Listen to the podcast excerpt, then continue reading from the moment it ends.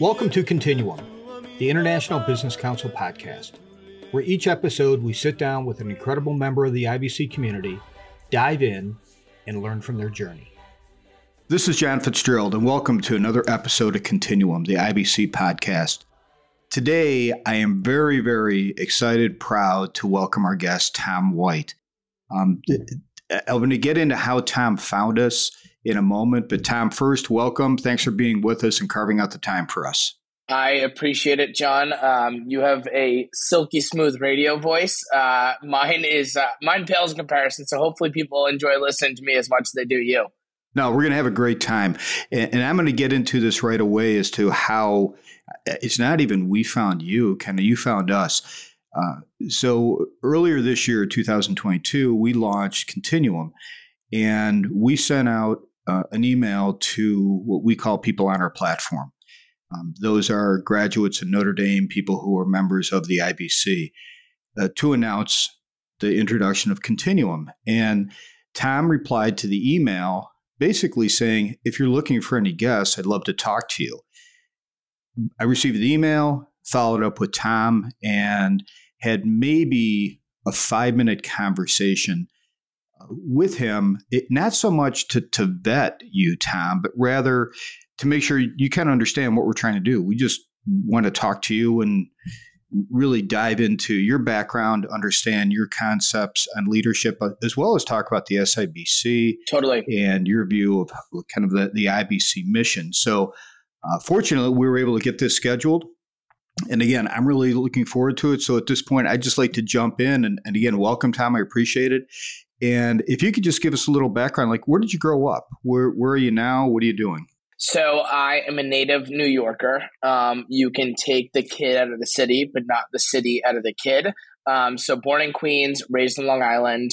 Uh, went to an all boys Jesuit school, Regis High School in Manhattan. So I commuted each day an hour and a half um, from Garden City, New York, via the Long Island Railroad, uh, the C train, and then the M86 bus to school. So about an hour and a half each way.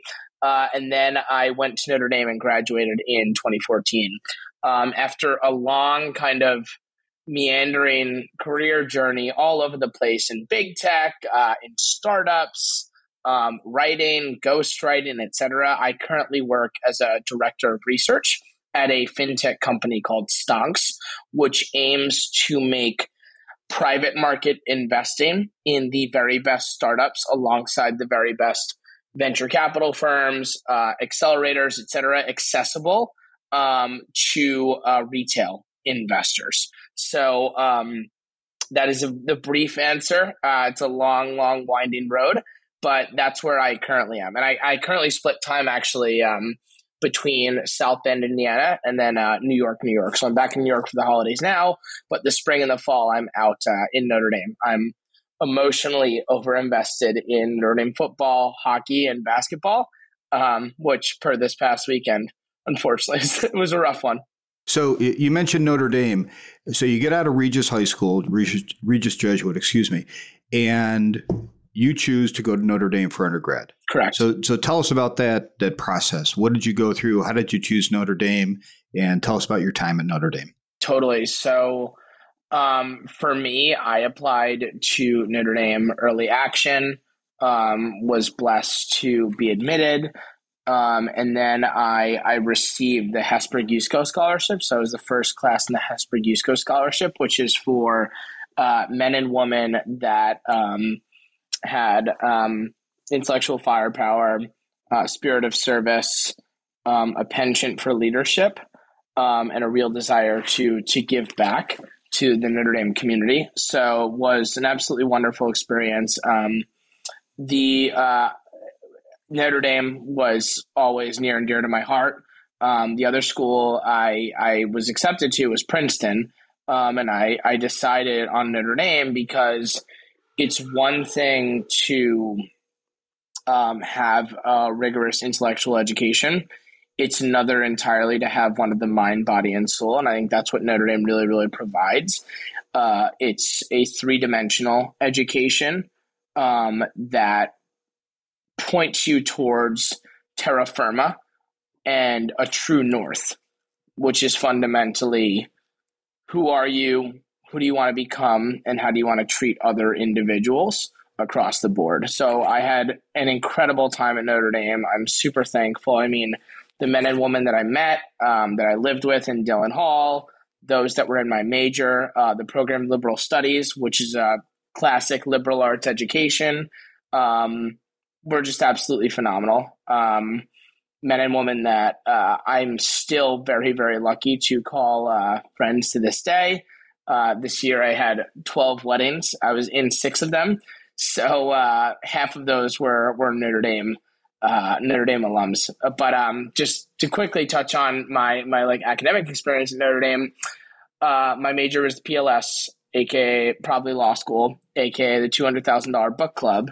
Um, that was what it was called. Uh, that and Italian. So I was lucky in that uh, I told my parents when I um, when I went to school, I was like, hey, I'm not going to school for a job. I'm going to school for an education to learn how to think, to read, to write, because that's a toolbox that will make me more dangerous no matter what I want to do. And I had no idea what I wanted to do because I'm, I was and still am insatiably curious.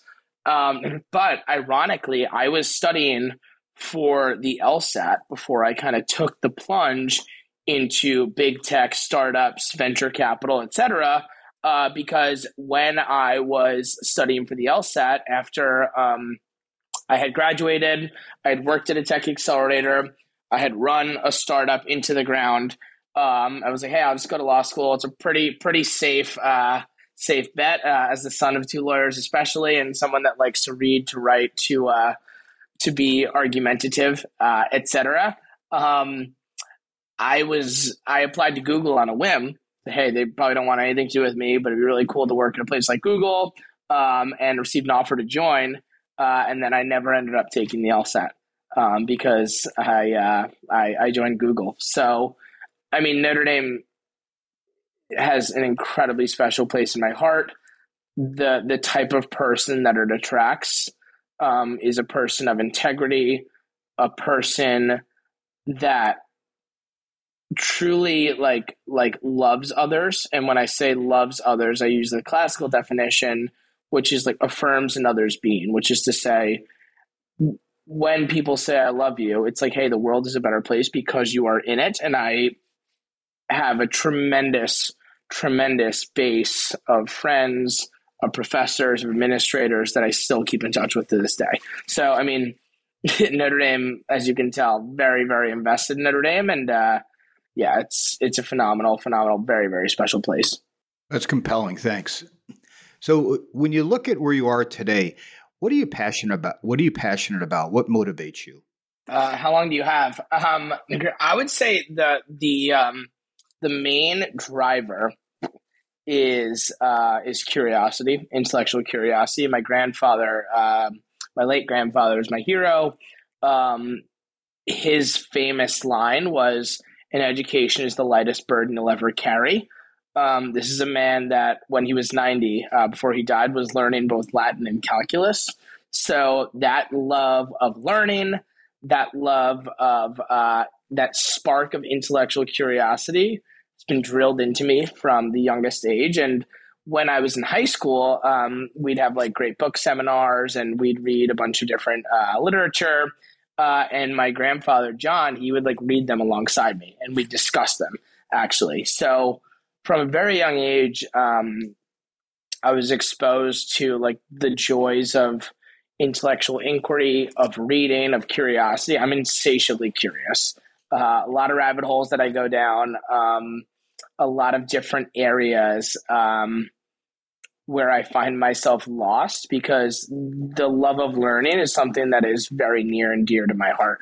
Um, so that's that's a big driver. And then the second thing I would say is life is simple, but it's not easy. And I think we tend to overcomplicate it. And I'm very, very guilty of that in a lot of ways, shapes, and forms.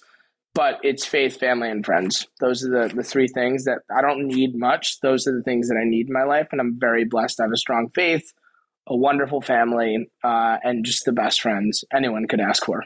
When you got out of school, you mentioned that you your first real career job was with Google. Well, that that was that was my third actually. Just okay. So what were the first two? yeah. So the first was I worked as um, director of community and the internship program at a place called Grand Central Tech, which was a startup accelerator in New York City. Worked there for about eight to 12 months, caught the startup bug, said the famous last words, How hard can this be? Uh, and quickly learned uh, how, how hard it was. So, um, co founded and co shuttered a startup with um, my younger brother and older cousin uh, called Glyph Messaging. And then after that, uh, went to Google after applying or applying after studying for the LSAT and thankfully not taking that dreaded test. So, what did you learn in those first few years after undergrad? I would say creating anything from scratch is very, very hard. Um, I think a lot of people take for granted the amount of right place, right time, right situation uh, when it comes to creating a leaping emerging effect that is a successful company or startup or initiative or something of that nature. But I, I think the thing that really, and I have to keep reminding myself of this because it's easy to get kind of cowed and awed by um, by those individuals that are insanely productive, that are at the top of their game. Like no one knows anything, right? Fundamentally, everyone is making it up as they go along. And I think in venture capital land, if you will, the most recent example of this is the blowup of FTX, which is a huge crypto exchange backed by the premier list of investors across uh, the board, and then that of BlockFi. I mean, this company, BlockFi, uh, was valued a year ago at $3 billion and it recently filed for Chapter 11 bankruptcy, right? So no one knows anything. So I think um, a quote that I think about a lot, it has to do with writing, um, but I think it equally applies to life, is that life is a lot like driving at night in the fog with your headlights on. You can only see what's right in front of you, but you can make the whole journey that way. So it's just one step at a time. But the fact that no no one knows anything, right? I mean, the future is uncertain by definition. Um, risk is what you don't prepare for. So I think having the the faith in yourself and investing in your most important asset, which is your own private equity, which is yourself, is super super valuable. Um, so that's that's been something that's been that I learned in that first job, and then again and again and again, it's just been um, reiterated both because of mistakes that I've made, mistakes that have been adjacent to me, but also those from people that seem as though they can do no wrong or they're infallible in their thinking. So you you fast forward to today. Tell us uh, about you in an average day. What's an average day for you? Um, a lot of email, a lot of meetings. Um, no, but in all seriousness, um, wake up pretty early. I'm I'm a I'm a writer and a creative type, so routines are hard to come by because sometimes inspiration will strike and I'll just write something uh, down and just kind of go go with the flow. But um, a lot of so my role at Stonks, director of research, again, what that means it's nebulous, but I am effectively in charge of marketing, storytelling, evangelization, growth, partnerships, etc. Like, how do I articulate what Stonks is, why it matters, and how individuals can get involved in some way, shape, or form if they want to? So that involves three main things. So it's one, a lot of conversations with top users to better understand what they like, what they dislike, what they want to see with regards to a roadmap a lot of conversations with potential partners um, because another kind of truism with regards to startups that I think a lot about is first time founders obsess over the product, second time founders obsess over the distribution. Uh, and distribution is a lot harder to crack than uh, the product I've found in my experience, just writ large. Uh, awareness is absolutely huge. So, this is a very verbose way of articulating my day, but ton of emails, um, a ton of meetings with individuals, and then I try, um, operative word being try, to carve out time for deep work. So that's writing, um, that's recording podcasts uh, for Stonks, podcasts like this one, um, and also creating compelling narratives and content that help individuals better understand what it means to invest in venture capital. It's a very strange asset class. It's a power law distribution, right? One investment can and should return the entire portfolio um, by the nature, the, and that's very, very different from real estate, from public equities, from bonds, or or what have you. Um, and then trying to meet individuals where they are and and show them that venture capital and investing in private markets and invest in like top investors in private markets it's not rocket science um, and it's been exclusive for the sake of being exclusive for far too long and that in my mind is wrong because retail investors um, they only get access to these companies oftentimes when they go public. And at that point, they're really exit liquidity because of these insane valuations as opposed to owners at the earliest stages. So a lot of that value capture with regards to the market capitalization is already gone, right? I mean, if you look at any tech stock um, that's gone public in 2021, I mean, they're almost all down between 70 to 90%. Um, and that's that's a that's a tangent, but that's a, hopefully that's an articulation that's uh, That's clear.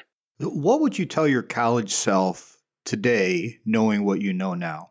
I think it's very easy to, because of mimetic desire, because of behavioral contagion, I was pretty obsessed senior year about getting a job, about finding certainty after the big G graduation. So I applied to a ton of jobs, a lot of like formal processes and interviews and resume workshops and what have you. Um, I think the two things that I would would tell myself is one, don't worry, it all works out. I mean, I'm only where I am today because I stand on the shoulders of giants, um, because the Notre Dame Alumni Network, in all honesty, and because of a bunch of happy accidents. Candidly, like it all works out. There is a plan. You just have to do the work, and things will work out. I firmly, firmly believe that. That's where faith comes in in my life. Um, but also, secondly, don't get caught up in the rat race and get and get a job for the sake of getting a job simply because if, if you win the rat race, you're still a rat, right? So focus on a concept that I love is ikigai, which is like melding what you're good at, what betters the world, what you can be paid for, and what um, you yourself can only do. So I think that's probably an asymptote. No one is going to hit that in his or her life.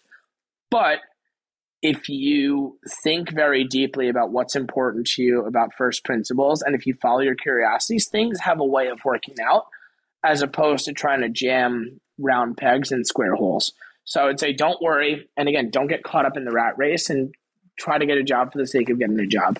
Um, life's too short in that capacity. And I think a lot of wasted there's a lot of I mean, just like looking back at my senior year uh, and classmates, there's a lot of blood, sweat, and tears wasted on things that are pretty ephemeral, which is namely that first job out of college. Um, and you can't get your senior year of college back. So that's that's what I would what I would uh, advise. A follow up, a, a two sided question. What do you think it takes to be successful? And then the other part of it is what holds people back. Yeah, I think um, I think a lot of it is, again, life is simple, but it's not easy. I think it's integrity, right? Being a good person and meaning what you say and saying what you mean. Reliability, doing what you say you're going to do, uh, and hard work. I think honestly, if you triangulate those three vectors, you will have an outsized impact in whatever field or job or industry that you choose to go into. I really, really believe that 99% of it is just showing up and just putting yourself out there.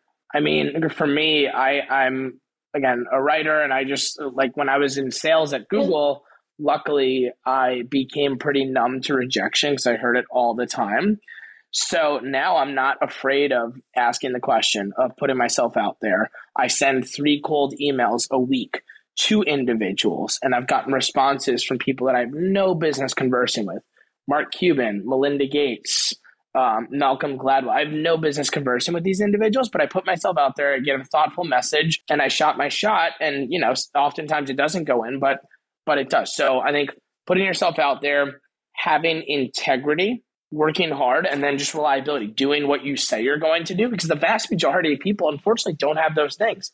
And it's really simple, but we tend to overcomplicate it. I think that leads into the second part of the question, which is we trip ourselves up because I think we we worship sacred cows that really aren't important and we lose sight of, you know, what really matters.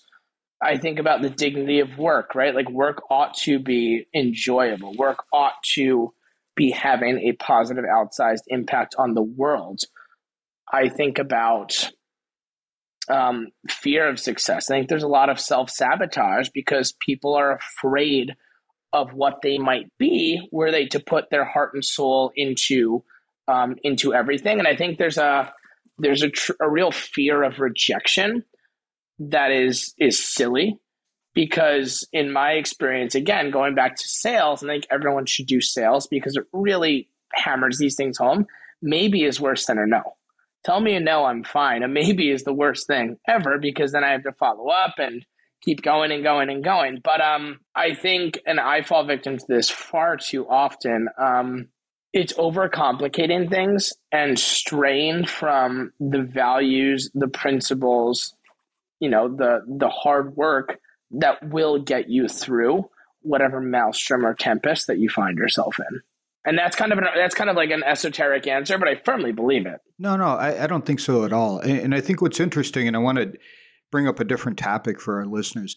You know, you mentioned sales, and you mentioned failure, and you mentioned overcoming uh, the obstacles that we have. And I want to talk yeah. specifically about something for you, regard to you.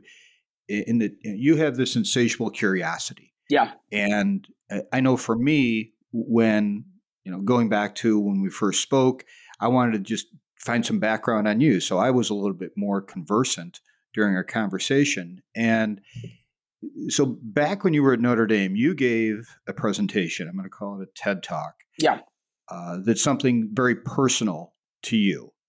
Um, and if you could just take a minute or two, not a long time, but just to, to share with our listeners what that is. Yeah. And because I think it's fascinating in in this conversation that we're whatever we are into this now that what you're going to share with us it blows me away. So I, am with that. I'm going to turn it to you. Yeah. So um, I I suffer from uh, Tourette syndrome. It's a neurological disorder characterized by motor and vocal tics that last more than one year. Um, it's genetic. It started when I was nine. I still have it, um, and it manifests in tics that can be um, verbal, they can be motor, uh, which is to say they involve movement or what have you. Um, it is a very, very difficult thing to deal with when you're not in control of your own mind and body. Um, it is, it leads to doubt. It leads to why me. It leads candidly to self loathing. But I think the lesson that it's taught me is just psych- psychological fortitude. I mean, if I can overcome this, if I can overcome the demons that, for lack of a better term, that arise because of um, neurochemical imbalances in my head, I can literally do anything. And do I like talking about it? No. Is it my duty to talk about it? 1000%. Because a lot of individuals that do suffer from it lack the ability, quite literally, to discuss it, um, are are not comfortable doing so, and you know are, are, stigmatized in a lot of ways, shapes, and forms. And I've fallen victim to that. Um, ironically, it's kind of a blessing uh, in in some ways because uh, one, it's a filter for like for bad people. If people are gonna, you know, attach this to me and not want to deal with me, it's all right. Like have a good one. That's that's kind of a filter because you know if you're to judge someone uh, by something so superficial, it says a lot about you as person. But also, secondly, uh, because I'm very like hyperactive and my mind is always kind of an overdrive. Uh, I think I think I think I think no, I don't sorry, I think a lot more quickly than other individuals, and I'm able to make these connections that I think come out in my writing that make me more creative, more curious, and able to take different disciplines, topics, and intermingle them in in a novel way. Um, so, still suffer from it. Um, I can um, suppress it, but it's exhausting. Like as I'm doing this whole call, uh, but eventually, like it it comes out like any sort of. Uh, it's like holding um, a ball underwater, if you will. Eventually, it it pops. Um, so yeah, so I still do research on it. Um, I still um, like go to conferences. I discuss it in a variety of public venues. Um, it's my duty. It's important to do so on behalf of all those that cannot. And if I inspire one person, if I help one person, I've succeeded. Um, and that that TED talk that you mentioned was eight years ago, and I still get random emails from people. Like it's it's really it's really wonderful to uh, to to hear just that I've helped someone. Yeah. That's fantastic. and I appreciate you taking the time to just talk about this and address it because I, I think there's a, a, tremendous amount that we all can learn. Thank you. Um, you know, from you and just the ability to, you know, confront, you know, Jim Collins says, confront the brutal, brutal facts. Yeah. When you're going through hell, keep going. Um, and kind of take a leadership. Yeah, kind of take a leadership position. And, and with that, can talk about leadership a little bit, Tom. Sure. Can you name a person or a couple people that have had a tremendous impact on you as a leader in your career? Yeah, I would go back to my grandfather. Um, this is a man, again, as I mentioned earlier, he's 90 um, and he's learning Latin and calculus. Uh, most people don't do that, let alone when they're 90. Um, he uh, was a veteran of World War II. Um, he was the father uh, of seven children. Uh, and I think one story really, really sticks out because I think leadership to me, again, it comes back to integrity. Everything comes back to integrity. The world revolves around integrity as it pertains to goodness uh, and impact. But one story really um, sticks out. So he married my grandmother. Uh, we're blessed to have seven children, one of whom is my mother. Um, and one of my late aunt Julia, she was 13, 14 when she was diagnosed with a really rare form of uh, pancreatic cancer that is like never seen in in children. Um, fought the good fight, fought a battle for two, three years. Unfortunately, she succumbed to it. Uh, and it was on Holy Thursday. And our family always does a Holy Thursday walk now in her honor, um, which is right before Easter. But um, my mom trembles candidly when she talks about this, but they're all at home. Uh, my grandmother and grandfather have been at the hospital, um, you know, obviously making arrangements and what have you. And my parents, or my parents, my mom, my aunts and uncles are wailing. They're crying, devastated. I mean, they've lost a sibling. Uh, my grandfather walks into the house, um, and I can't even imagine the strength that this takes. But he said, to my aunts and uncles, we will have a happy home and a happy life because Julia would want that for us. And I mean, in your darkest hour, in your as father um, to this poor deceased girl, I mean, the the strength that that takes, that's everything, right? Like like extraordinary and large things happen from the accumulation of very small um, habits or occurrences or circumstances. Um, and I think back to Stephen Colbert. There's a wonderful article about Stephen Colbert in GQ magazine. Um, and he says two things. And I think this relates a lot to how I process my life with Tourette and the bad things that happen to me and other individuals. It's like one, what punishments of God are not gifts? And that is a radical, difficult concept to grasp with. But also, um, you have to learn to love the bomb. You don't like, you have to learn to love and accept the worst thing that's happened to you. And this is coming from Colbert, who lost half his family in a plane crash when he was 10. So I think leadership is when you when you least want to take that step forward, when you least want to do it, still, you know, having the the temerity to pick up your foot and just put it in front of you. And it's hard. It's really hard. You mentioned early in your career, I think it was you, your brother, and a cousin yeah. ran a company. And then, like you say, you ran the company into the ground. Correct. and and we've all made mistakes. So if this is going to be possibly an unfair question, but what one mistake do you think leaders make most often today?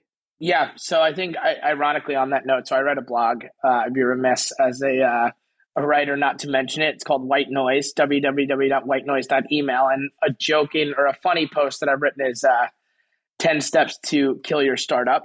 Um, so I kind of outline it in, in that post. But I think the, the things that, um, the things, the mistakes that individuals make, one is sacrificing the long term at the expense of the short term we're bad at thinking about the future. This is why individuals spend as opposed to save. This is why few Americans take advantage of 401ks and Roth IRAs and what have you. So I think choosing for short term expediency at the long term or at the expense of long term value, forbearance, at the expense of um, those things that you know are good but don't want to, I think is one thing. And also, secondly, it's focus um, I think in this world, the information age that we're in, there's a hell of a lot of noise and not too much signal. And that's what killed us fundamentally. It's a lack of focus. The one thing when you're starting a company you cannot have enough of is focus. And also assuming. We assumed that people wanted what we were building, when in reality, it was a solution looking for a problem, as opposed to a solution to a problem um, as it currently exists. So I think short term expediency focus and assumptions are can really be fatal because people are weird people are fickle um, and it's the whole henry ford trope if i asked people what they wanted they'd say a faster horse not combustion engine you talked about family yeah a few times you, you mentioned your parents brother cousin especially your grandfather uh, how important is family to you not just so much in your life, but in your career? And how do they parallel each other? Totally. So I would say if my if my career uh, and my life is uh, my personal and professional lives are uh, houses, or if they're a house, pardon me, um, the bedrock that it's built on is is faith, family, and friends. That's what it comes down to. Um, I chose a very different profession from most individuals in my family. As an Irish Catholic family, um, almost everyone's a lawyer. Uh, the joke is that we need a doctor and a priest. I will not be either of those things. Um, to be very clear, um, and and we don't have any of those thus far. Uh, we have more lawyers, at least in my generation, but um, it's the bedrock of everything. Um, I mean, there's there's a um, a tiled piece in my my home that I'm visualizing now, and it's uh, a peaceful home doth enkindle a restful spirit. Hey, c- can you repeat that? Sure. Repeat that for us. A peaceful home doth enkindle a restful spirit. Right? Like if you nail the basics, things work out. And it, sounds like a truism. It sounds like an aphorism. But these, again, life is simple, but it's not easy and we overcomplicate it. And I do so probably every hour of every day, but you don't need much. So, yeah, family. I mean, my brother is four years my junior. He's my best friend. Um, I, I'm named for my father and my grandfather before that. Um, my, my mother and I just, yeah, I mean, it's, it's wonderful. I mean, I'm insanely, I won the genetic lottery and the familial lottery in so many different ways. That's fantastic to hear. Thanks. Um, I, I, want to switch now and talk a little bit about the IBC and the SIBC. Yeah. So, the, the, SIBC started at Notre Dame, uh, 1988. Uh, it's since expanded to the University of San Diego and Benedictine College. Um, the IBC, about 15, 16 years later, started. And the, the whole idea of the IBC was to offer the continuation of the SIBC to graduates and people in their careers. And our mission, the IBC mission, is to create a world where the business community acts as a principled force for the common good globally. Mm-hmm. Um, can you just eh, give your thoughts on that? I mean, what does that mean to you? Yeah. Um, I think a lot of people, because of the examples that we have in life and popular culture, think that the common good and impact is exclusive from success. Um, because I think a lot of individuals, because of perverse incentives, because of college rankings, candidly, and a lot of other things, they push individuals into these roles where they are not fostering their creativity. Um, it's like I was in senior year, getting caught up in getting a job, getting a job, getting a job, when fundamentally this is a job you'll probably be in, let's be realistic, for two years, if not less, uh, and then move on to something that actually lights you up and makes you passionate. But um, I think given the state of government, of public institutions, and and others, I think the private sector and business in particular has the ability to move a lot more quickly and to levy a lot more impact across a wide variety of sectors, verticals, and industries because of the pace at which private markets and private companies can move, not having the sclerotic, bureaucratic red tape that hampers, I think, a lot of nonprofits, a lot of government agencies, et cetera. And I think COVID, candidly, is a microcosm of that. Um, I think COVID has shown that, one, to go back to an earlier point, nobody knows anything. We're all making it up as we go along. And I think the the emperors, if you will, of society have been shown to not be wearing clothes. So I think as a young person, um, whether it be in the SIBC or the IBC, to think that you you cannot have an impact because of age or experience, I think that's an excuse, and it it, it shirks your responsibility as you know an individual that is committing to making things better, whatever those things may be, for a wider variety of individuals. Um, that's my my sincere thought. I'm going to keep on that last point for a moment. Yeah. So, what would you say to a group of recent college graduates who have a strong desire to really make an impact on the world but have no idea where to start? Follow your curiosities. Follow your curiosities because, I mean, we'd all be so lucky, per Warren Buffett, to tap dance to work because we, we truly love what we do. Oh, That's rare, right? That's exceedingly rare. But if you follow, I mean, I love what I do. I absolutely love what I do. I have the ability to read, to write, to think, to converse with individuals far more intelligent than I am, and help founders that are doing the hardest thing, you know, pushing these rocks up hills uh, in the the hopes of almost delusional hope that that you'll be able to make the world a better place or impact lives or um, or ameliorate some difficulty or make some process uh, less friction heavy.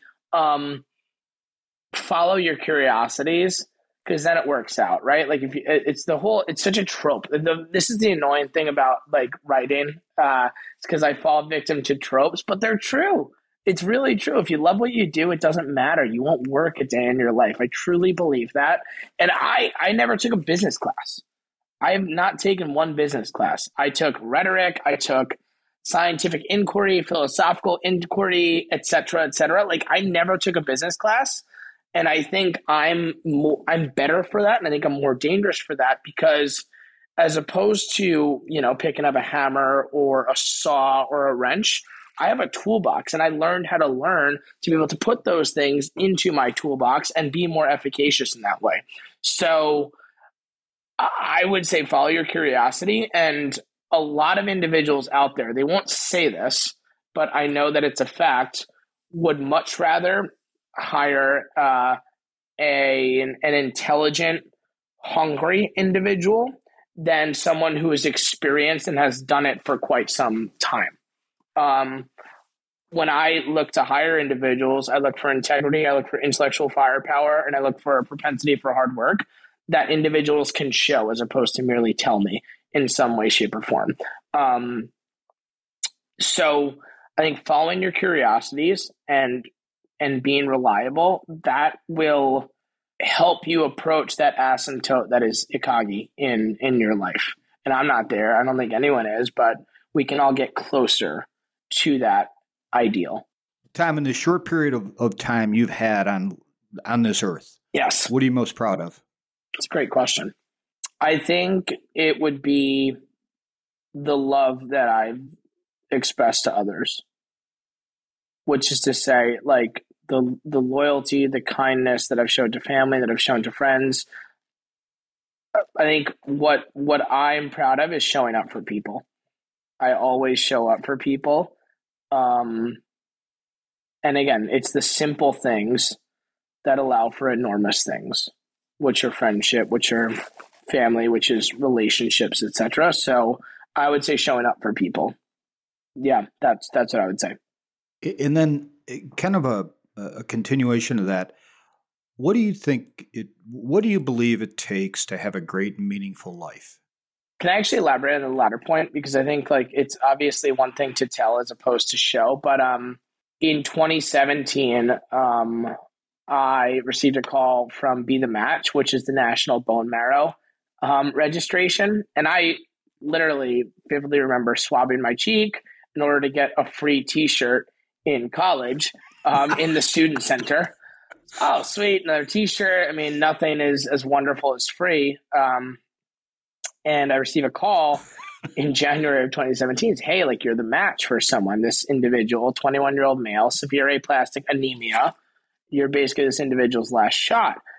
Would you be willing to have a blood test to see if you're a fit, to see if your bone marrow would be a fit? So, had the blood test. You're a fit have some physicals to make sure you're up for the surgery. Had some physicals, was up for the surgery.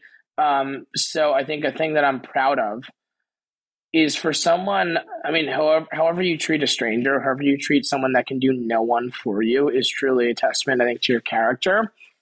And I, so in April of 2017, I donated 1.7 liters of my bone marrow um, wow. to a stranger, 21 uh, year old male in in Brazil with severe aplastic anemia. Um, as far as I know, that person is alive.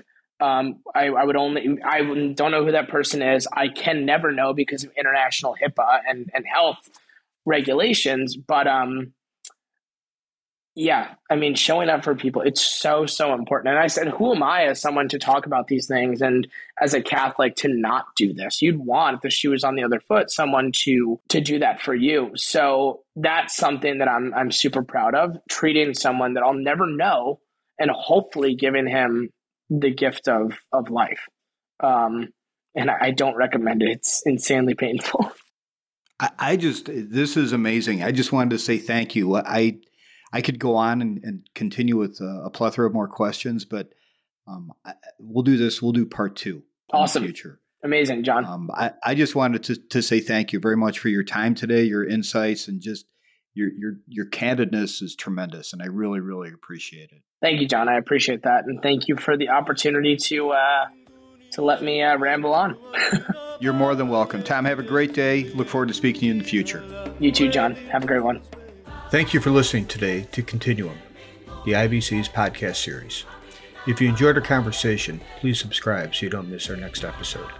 And for more information about the IBC, visit our website at ouribc.com. That's just O U R I B C.com. Thanks.